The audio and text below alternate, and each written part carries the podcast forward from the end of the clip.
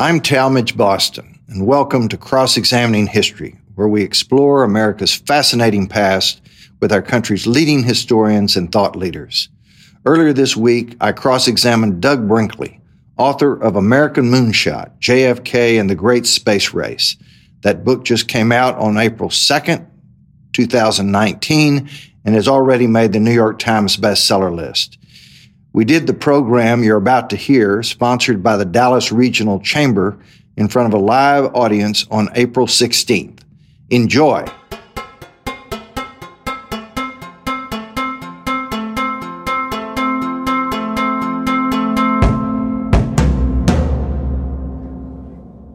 So please welcome Doug Brinkley. Thank you. Now, Doug, I think most people, when they see an accomplished historian, you've, you've written a number of bestsellers, and you always want to know why did he pick this subject? So, in your introduction, you, you talk about what a space nut you were uh, from the time you were a child. Uh, Doug grew up in a small town in Ohio that was right next to the small town in Ohio where Neil Armstrong was from, a town called Wapakoneta, Ohio. Isn't that a great name for a small town? And so Doug was eight years old when Neil Armstrong walked on the moon. And as he says in the book, he cried, he cheered like a banshee. Uh, and so that got it all started. But Doug, how did your childhood obsession with space drive you to want to write this book? You know, for a certain age, the NASA astronauts, uh, Mercury, Gemini, and Apollo, they were they were all are all season heroes. I got to know all about them. I bought into the Life magazine profiles and the um, you know I actually had trading cards like baseball cards of astronauts and NASA plates and glasses. Um, and so when the big moment came of Neil Armstrong and Buzz Aldrin uh, actually go breaking Earth's shackles to stand on the moon, uh, it was the biggest event of my childhood. And as you say, growing up with uh, Neil Armstrong, kind of a hometown um, favorite in Northwest Ohio, you know, it was like a big moment for me. I became just, I would say, as a different generation. Charles Lindbergh was their hero when he went across the Atlantic in 1927. For me, Armstrong was. In Ohio, we brag about the Wright brothers and John Glenn, and, you know, it was just in the air growing up there. But they, I wanted to tell you that some years later, I wrote a biography of Dean Acheson, Harry Truman's Secretary of State and a biography called Driven Patriot The Life and Times of James Forrestal, Secretary of the Navy and America's first Secretary of Defense. And I got a P.O. box of Neil Armstrong at his farm outside of Cincinnati. And I mailed him my two books with the note that said, I'd like to interview you. Um, you know, I grew up not that far. I'd like to talk to you about your career in a Korean War and space not for a particular book in mind right now, but I would use it at a future book. I got back a polite rejection note from his assistant. Mr. Armstrong will read one of the books you sent him. I was a little precocious ending too. And um, he will um, keep you in mind if something arises, but he doesn't isn't interacting with the media or any interviewers. So I've kind of forgot about that. I I had the temerity to do that. And uh, about six seven years later, my telephone rang from NASA, and the director there said, "Well, Neil Armstrong's finally doing an oral history. He's turning 70, and um, they want he wants you to be one of the uh, wants you to come and interview him." I was like, "You're kidding!" They remembered that many years later a young person sending a note like that. So we had it set up, and it was right at um, the time of what unfortunately would be uh, late September. What 2001 was my interview and boom, the 9 11 tragedy. And I thought all airports got closed. There was kind of a shutdown. We didn't know what, what was going on. And I knew I'd have to at best get a reschedule. And, and uh, so I called my contact at NASA, and he was a little perplexed. And he said, No, you don't understand. Neil Armstrong never cancels anything. When he commits, he commits. And I said, Well, how? I, he said, He's going to fly his own plane. So I drove. I was in Tulane. I was teaching. I went from Tulane to Houston and drove. And sure enough, I was waiting when Neil Armstrong flew his own little plane, landed at Johnson Space Center, walked out, walked into a room like this, spent a whole afternoon, six hours on tape, about eight hours total with them. And then he got back on the plane and flew home. And it was just an amazing interview for me. And it's really what triggered this book. I realized I, I, knew a lot about NASA, a lot about the space program, and now I'm a professor at Rice University, where John F. Kennedy famously made his September 12, 1962 speech, which you're going to be seeing a lot of on TV, or if you haven't already, the, the choosing to go to the moon. We choose to go to the moon not because it's easy, but because it's hard. And um, being at Rice, I have a NASA people all around me and um, and archives and the like. So it was a, a personal book for me to write this. Mm-hmm. And one of the great things about this book is it's actually two books in one. It's not only a history of the space program, it's a biography of John F. Kennedy. And you say in your preface that had Kennedy not had a hard driving father and also not had a brother killed in World War II on an aviation bombing mission, that the moonshot might not have happened. So, explain how John F. Kennedy's relationship with his father and his older brother impacted his commitment to the American Moonshot Project. Well, you all probably are aware of Joe Kennedy. He was um, one of the wealthiest men of his day, made of money in all sorts of investment industries, including Hollywood. Uh, but he was a very hard driven man, uh, particularly wanting to overcome a bias against Catholics. And he browbeat in his boys that you had to be number one, that you had to win, that you had to be in public service. Uh, he was a great father, but a tough father. And um, so the Kennedy boys were instilled with that. When World War II happened, they volunteered. Joe Kennedy Jr. Uh, went to Europe and was a, a Navy pilot and a great one. And Jack Kennedy went on a uh, got assigned to the South Pacific, the Solomon Islands, with his famous PT boat, which got destroyed, and he had to swim to an island, and he saved a uh, um, crew member that he pulled on his back, and he both were American war heroes. But Joe Kennedy got asked after he could have come home because he had flown so many combat missions. They asked Joe Kennedy if he wanted to volunteer for Operation Aphrodite. And Aphrodite was we didn't have a missile program in the United States during World War II. We had one world class rocketer, Dr. Robert Goddard.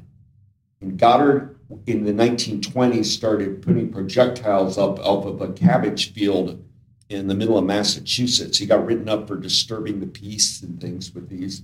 He got frustrated that people were reining him in. And so he moved to New Mexico, Roswell, uh, where he started. Uh, he had a, his own uh, rocket ranch, Eden Valley, there, and he'd start his experiments out in the desert, which gives our country the white sands proving grounds of today.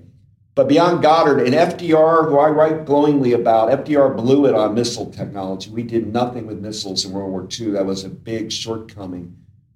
Correctly, Roosevelt put a lot into atomic weapons and the Manhattan Project, and we, we were supreme in that. But the Germans were amazing rocketers. They were controlling missile technology. In fact, the first missile ever, first projectile ever to break 62 miles and leave Earth's pool to go into space was from Wernher von Braun, the Nazi rocketeer in the middle of World War II. And von Braun was developing vengeance weapons, V1, V2, and V3s. And these vengeance um, weapons, the V 2 was trying to destroy all of London. I mean, they got them going at the end of the war. And so, what the what Operation Aphrodite for Kennedy, Joe Kennedy, was you were going to fly a plane packed with dynamite, Torpex, across the English Channel, and it was going to be like a drone where you aimed the plane right at these facilities where we thought were um, vengeance weapon parts to blow up this this secret Nazi headquarters. So you would eject a parachute right before the plane crashed in, and then you'd have to go on a survivalist mission. Really high risk stuff. He died. He blew up in the in the sky. Um, but John F. Kennedy later would meet Wernher von Braun because we captured him after World War II, brought him here to Texas to Fort Bliss, um, gave him, he was considered a prisoner of peace, and he started working on our missile programs for the U.S. Army Jack Kennedy and von Braun met in 1953. They were they were chosen to pick Times Person of the Year to be judges, and they picked Konrad Adenauer, the new Chancellor of West Germany. But Kennedy all, ate up a lot of his clock with von Braun, telling him, "Oh, my brother died trying to take out your your vengeance weapons." Uh, I told him the story of his brother. We were trying to take out your ballistic missiles. Cut to going to the moon. The Saturn V rocket that brought Neil Armstrong and Buzz Aldrin to the moon was built by Wernher von Braun.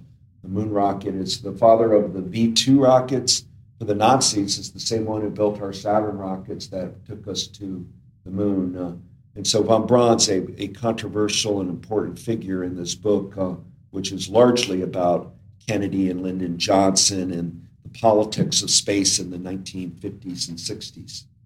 Well, as far as Wernher von Braun goes, you do detail exactly what he was doing in World War II, and as he led the German military's rocketry unit. And you say you describe his conduct with the Nazis, understandably, as amoral. And you said he was deeply compliant in war crimes so, despite all the good that he did for America's rocketry program, in the context of all the bad that he did with the Nazis, where do you come out on Wernher von Braun? Well, uh, there's, you know, Dwight Eisenhower never forgave really Wernher von Braun because the V 2 rockets that were being built were built by Jewish slave labor out of the Dora camp. Uh, and it was brutal. It was a subcamp of Buchenwald because they had to build a lot of these things under hiding in caves and the conditions were were beyond miserable. Um, and so for Ike, he knew the World War II in Europe scenario so bad, uh, so much that he never fully forgave von Braun, even though he was glad our government under Operation Paperclip brought over a thousand German scientists and engineers into the United States to work for the U.S. government. Jack Kennedy didn't care about von Braun being a Nazi. Kennedy looked at it as look, he was a German and he served Germany. I'm American. I served American. We were kids. That's what you did. Um, but, and we're 20th century guys, meaning Eisenhower, born in Texas, but he was born in the 19th century. And Churchill was born in the 19th century.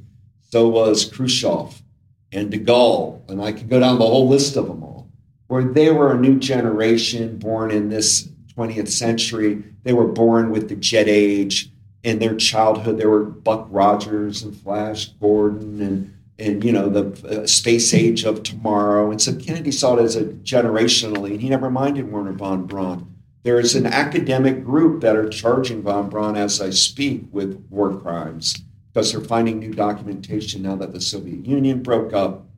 His American story is his asking for forgiveness of a Nazi past, saying Hitler would have killed him if he didn't work for him. Uh, and his proof for that is that he was arrested by the Gestapo and put in jail because he once at a meeting mentioned going to the moon someday instead of staying focused on, on building weapons of mass destruction.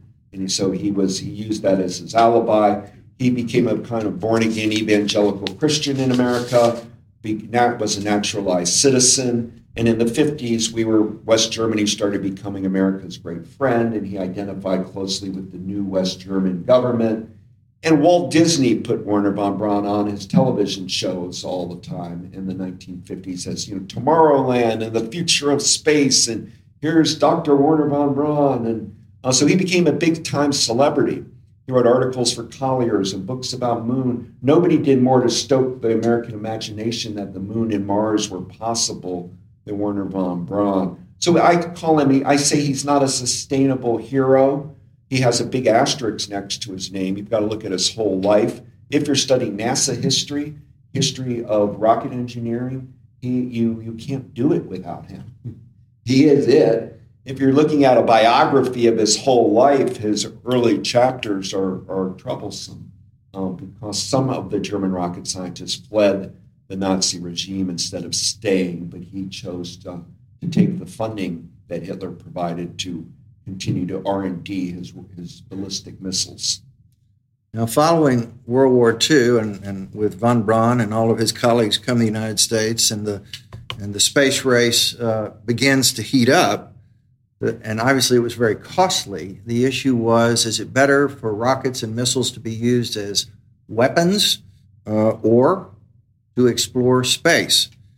So it's easy for a government to justify the cost of rockets if it's a matter of national defense. It's much more difficult to justify if it's just talking about exploring space. So the question is would rocketry ever have gotten to where we put a man on the moon were it not for the fact that those same types of rockets had military capacity? No, we never would have. This is a story of the Cold War and missile development going to the moon. The good news, the nice news, the happy news is that um, we did a nice job of creating NASA in 1958 as a civilian run space agency. Not, we did not want to militarize space. We were aiming for global prestige.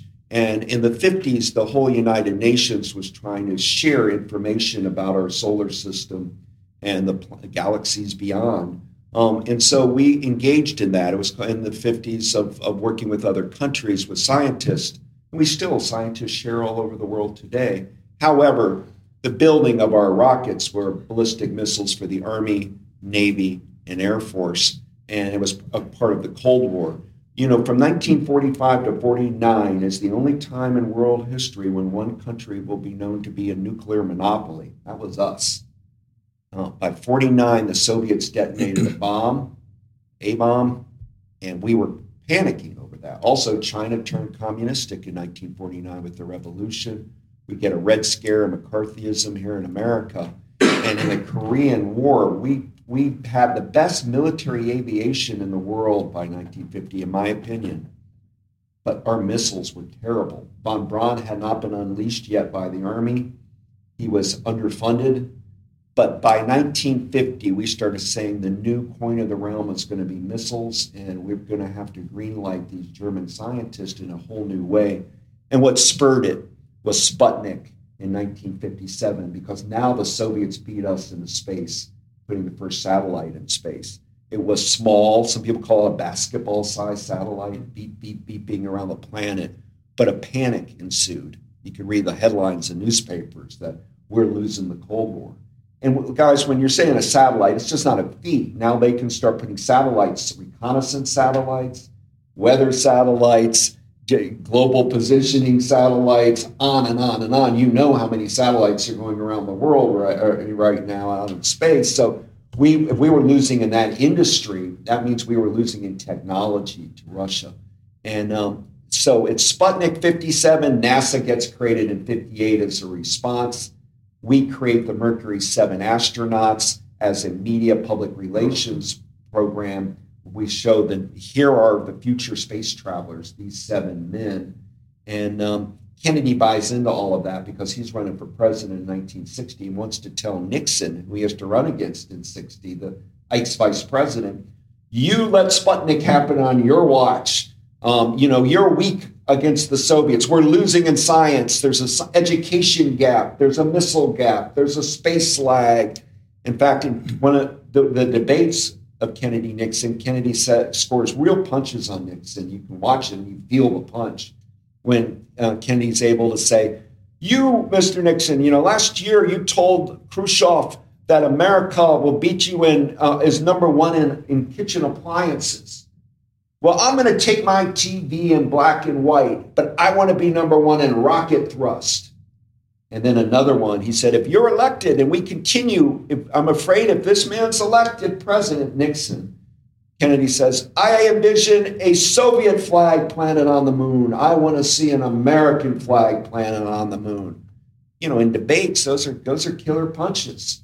And um, Kennedy wins. His problem is he gets the famous inaugural late January of 1961, and by April, the Soviets put the first human in space, Yuri Gagarin on Kennedy's watch. He'd been pounding at Ike and Nixon. Now this happens on his watch. And he was desperate. And I write about the book for a response. The big response was at last green lighting Alan Shepard, Mercury astronaut, who goes up on May 5th, 1961, 15 minutes only, 15 down, but now we put a human in space. And meanwhile, Kennedy now feel, saw the TV ratings of Alan Shepard everybody. Kennedy's really good on television. I mean, and he, I mean, he has that keen, keen TV eye, you know, and media presence. And he recognized it's a ratings bonanza. I keep putting a Mercury astronaut in, and I get my poll numbers fly up, and you know. Um, and so he bought into it fully. And then the big word for Jack Kennedy is leapfrog.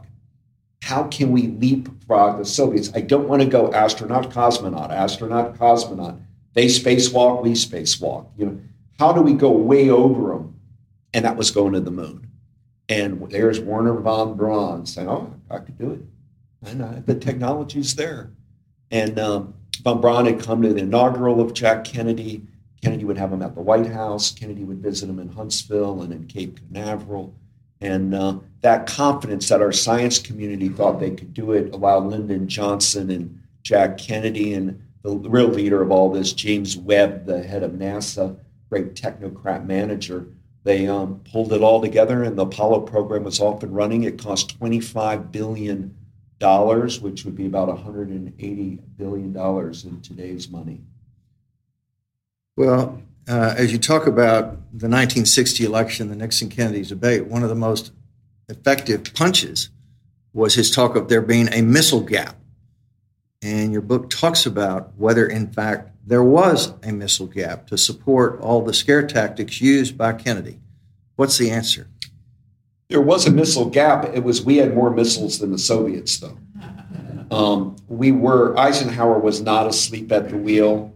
Um, he we really were. He just didn't believe in the race. Oh, oh, President Eisenhower thought the race to the moon was he called when Jack Kennedy doing that a stunt. And McGeorge Bundy, the national security advisor for Jack Kennedy, uh, had the temerity to tell his boss, you know what? I think this whole moon thing of yours is a grandstanding play. And Kennedy flares up at Bundy and says, Mac, you don't run for president in your 40s like I did unless you have a certain kind of moxie. Um, so people were charging Kennedy with grandstanding and going to the moon. Um, but you know, it was the and he knew that we had missile superiority, Kennedy, in 1960 because he was criticizing this lagging of our technology so much that the CIA invited Kennedy to see all of uh, in a secure room. Allen Dulles, director of the CIA, showed all of this documentary evidence so Kennedy would know on the campaign trail as the Democratic nominee, uh, we're, we're beating them in our in, in satellites. It's not even comparable what our technology is compared to theirs. But Kennedy ignored that briefing because he was scoring political points on the missile gap. And um, and he later just shrugged it off and said, "Wow, it's amazing! I got elected, and there the gap went away." and uh, you know, so he he, um, he decided to make technology. I, we talk about going to the moon, but he decided to make technology what the new frontier, a heart and soul of it. Probably, I would even say certainly the right call by Kennedy you know, he was looking for something big. FDR had done Grand Coulee Dam and Tennessee Valley Authority and more on and on, the New Deal. And Eisenhower did the interstate highway system, the St. Lawrence Seaway. Kennedy was looking for that big thing he'd be associated with, and he recognized that whether he liked it or not, it was going to be the space race or missile technology. And so he thought, how can we put money into the economy with tech? And they had a conscious program to fund the Southwest, Texas being a huge beneficiary, because Senator Robert Kerr of Oklahoma of the Kerr McGee, Kerr Petroleum, um, the, Senator Kerr was the head of space appropriations for in the Senate from Oklahoma. In Texas, head of Congress space appropriations was Albert Thomas, congressman from Houston. And Lyndon wants to bring the money, pork, whatever you want to call it, into Oklahoma, Texas, Alabama, Mississippi, because Kennedy's Justice Department was having to implement the Brown decision and integration. And they were having trouble with James Meredith in Mississippi and in Alabama, you all know, in the early 60s. So the strat- political strategy for Kennedy and Johnson are let's get, I can tell that old Southern Democratic senator who's angry about civil rights, come on, we're going to put $400 million in the Biloxi. We're giving New Orleans 300 million. Just, we're not asking to like what our Justice Department's doing. Just don't say anything. and uh, and we're going to take care of your constituents. So you get this Southern strategy. The money gets poured into Florida, Jacksonville, Cocoa Beach, Langley, Hampton, Newport News, Virginia, Brevard, uh, Asheville, North Carolina, uh, all over for going to the moon. The, uh, um, the money is, is, spread widely and into Missouri with McDonnell um, aircraft. McDonnell Douglas, um, you know, got a big contracts out of this. Uh, so did North American Aviation out in California. So some of the, the what Kennedy had going for him is the aerospace companies loved Jack Kennedy, just loved him that's a bonanza, all of these government contracts. So he had a big corporate sector that wouldn't normally perhaps be democratic uh, backing his action. But one of the specific stories that is of interest to us in Texas was how Houston got NASA. And you talk about it was Humble Oil and Refining, which is now ExxonMobil. It was uh, uh, George Brown of Brown and Root. It was Lyndon Johnson. It was Congressman Albert Thomas. Give a brief summary of how we got the crown jewel in all of the, the space projects, NASA.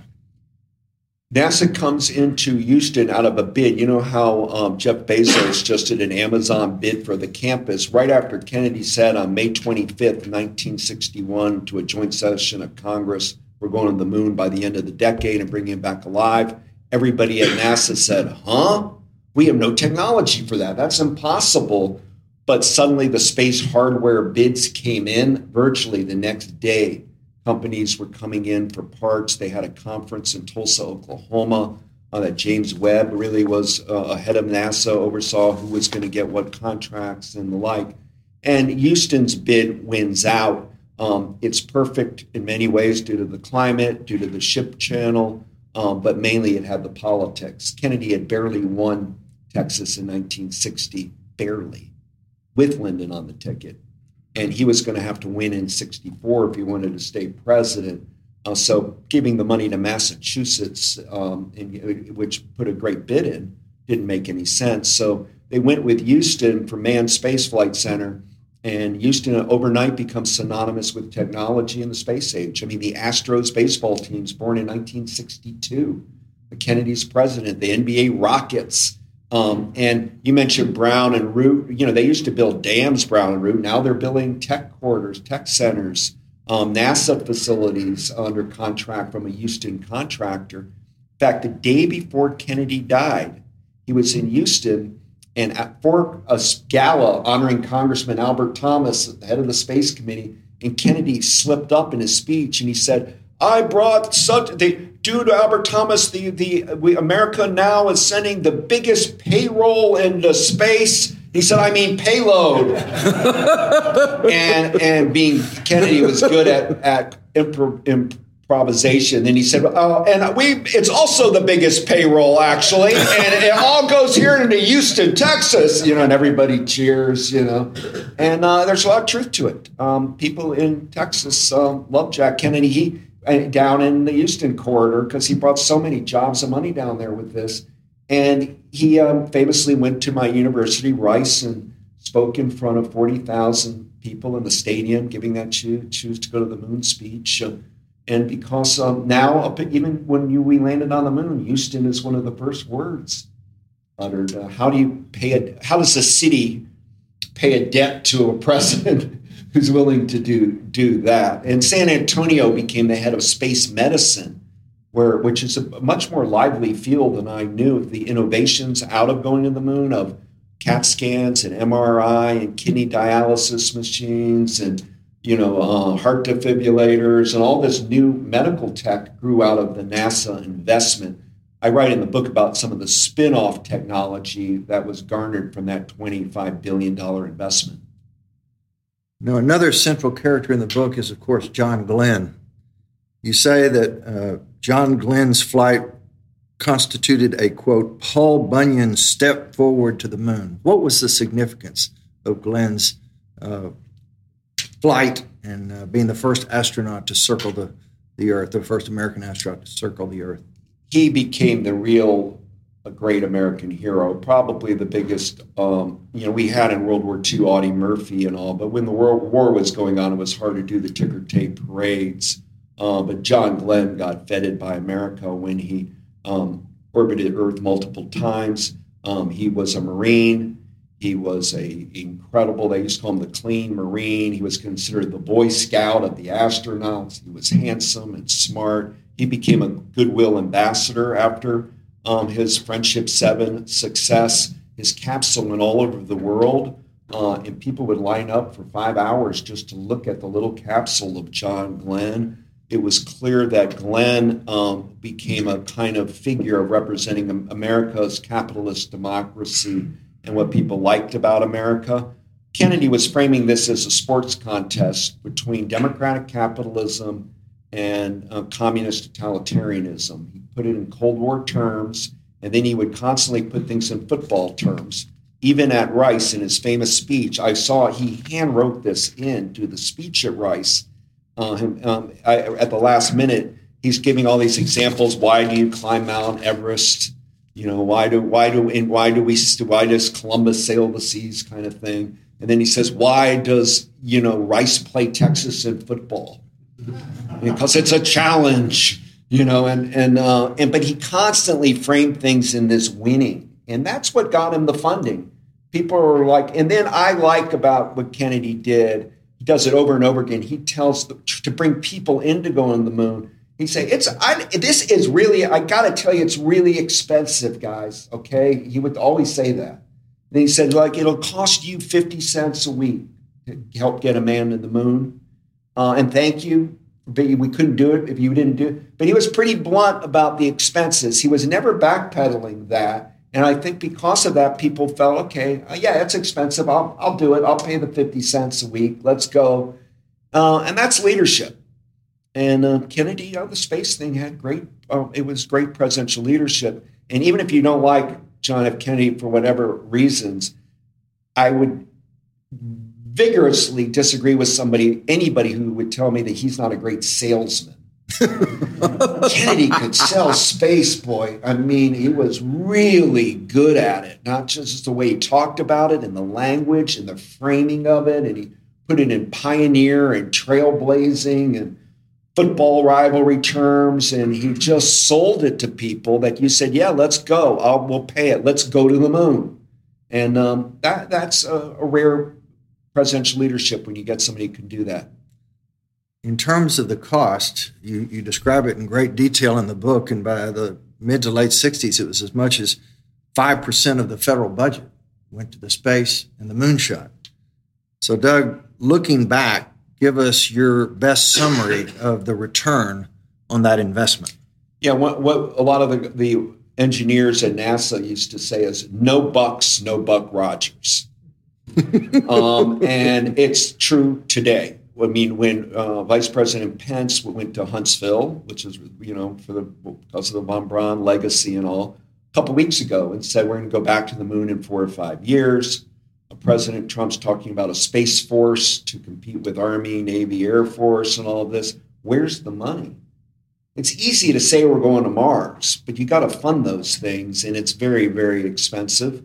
And um, now, when NASA's budget is a third of 1%. So that's not 5%.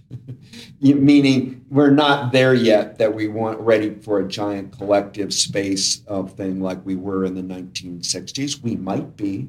It might be that China going back to the moon gets us going.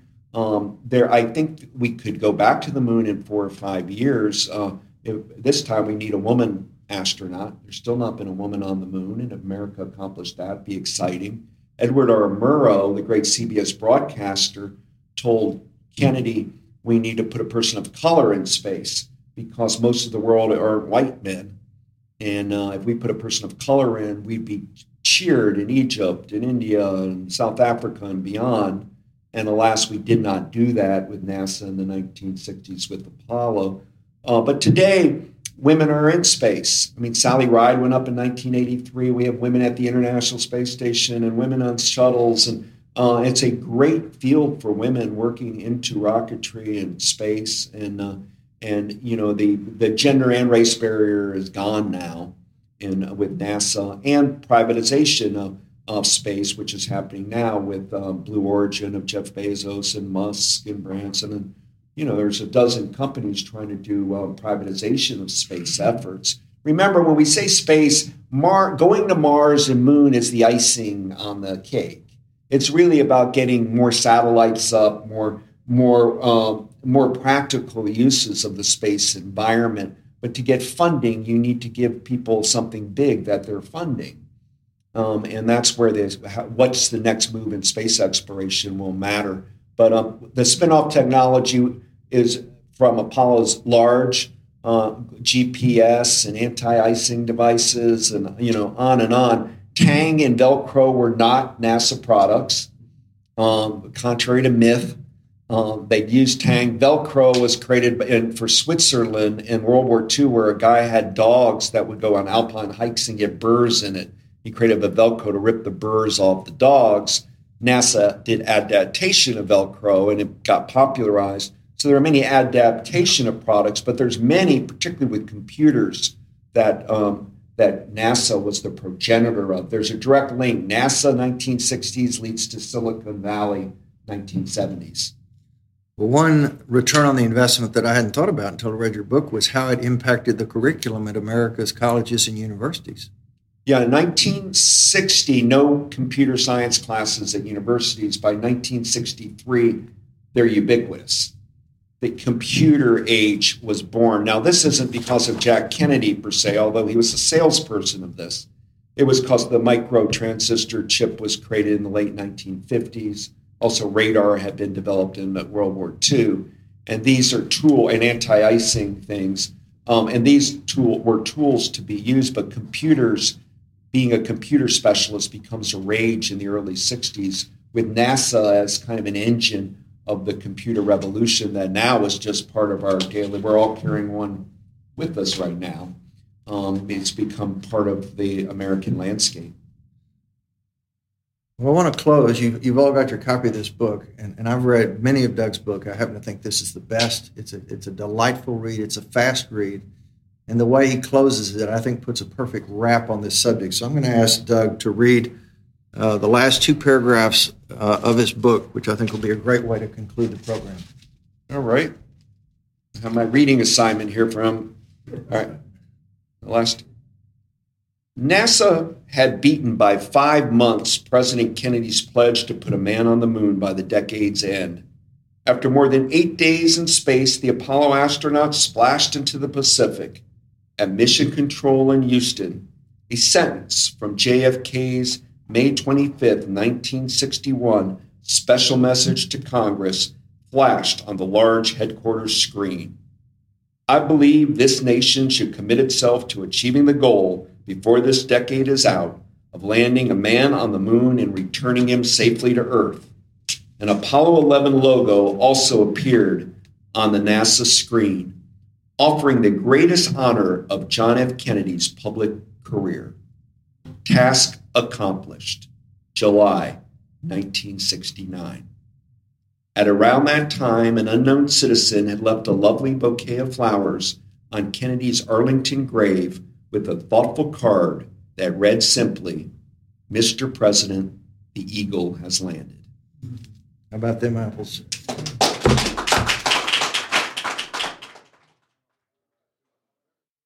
Before we uh, depart, uh, I want to do a shout out to Interrobang Books. I know many of you have been there. Uh, Nancy Perot is the is the owner, and, and they support authors better than any other bookstore. Father's Day isn't far away. Uh, there are books for sale in addition to the one you got for attending. So I encourage you to support Doug and Interrobang by considering buying additional copies of the book. They'll make a great present, and Doug's going to stick around and sign his, uh, all of your books as well as any that you purchase. Thanks so much. Thank you, guys. Doug Brinkley is a great friend and a joy to interview. We've done many programs in the past. I'll leave you with a quote from John F. Kennedy himself from his famous 1962 speech at Rice Stadium in Houston, a speech that I call the Gettysburg Address of America's space program in the 1960s. Quote, We choose to go to the moon in this decade not because it's easy, but because it's hard. Because that goal will serve to organize and measure the best of our energies and skills. Because that challenge is one that we're willing to accept, one we're unwilling to postpone, and one we intend to win. Close quote. You can find Doug Brinkley's book, American Moonshot, at Amazon or wherever books are sold. I hope you enjoyed this podcast. Make sure you catch all my podcasts on the website of the Washington Independent Review of Books, Spotify, SoundCloud, or wherever you find your podcasts. Until next time, remember the words of my great friend Bobby Bragan you can't hit the ball with a bat on your shoulder. This is Talmage Boston of the Shackelford Law Firm in Dallas. Thanks for listening.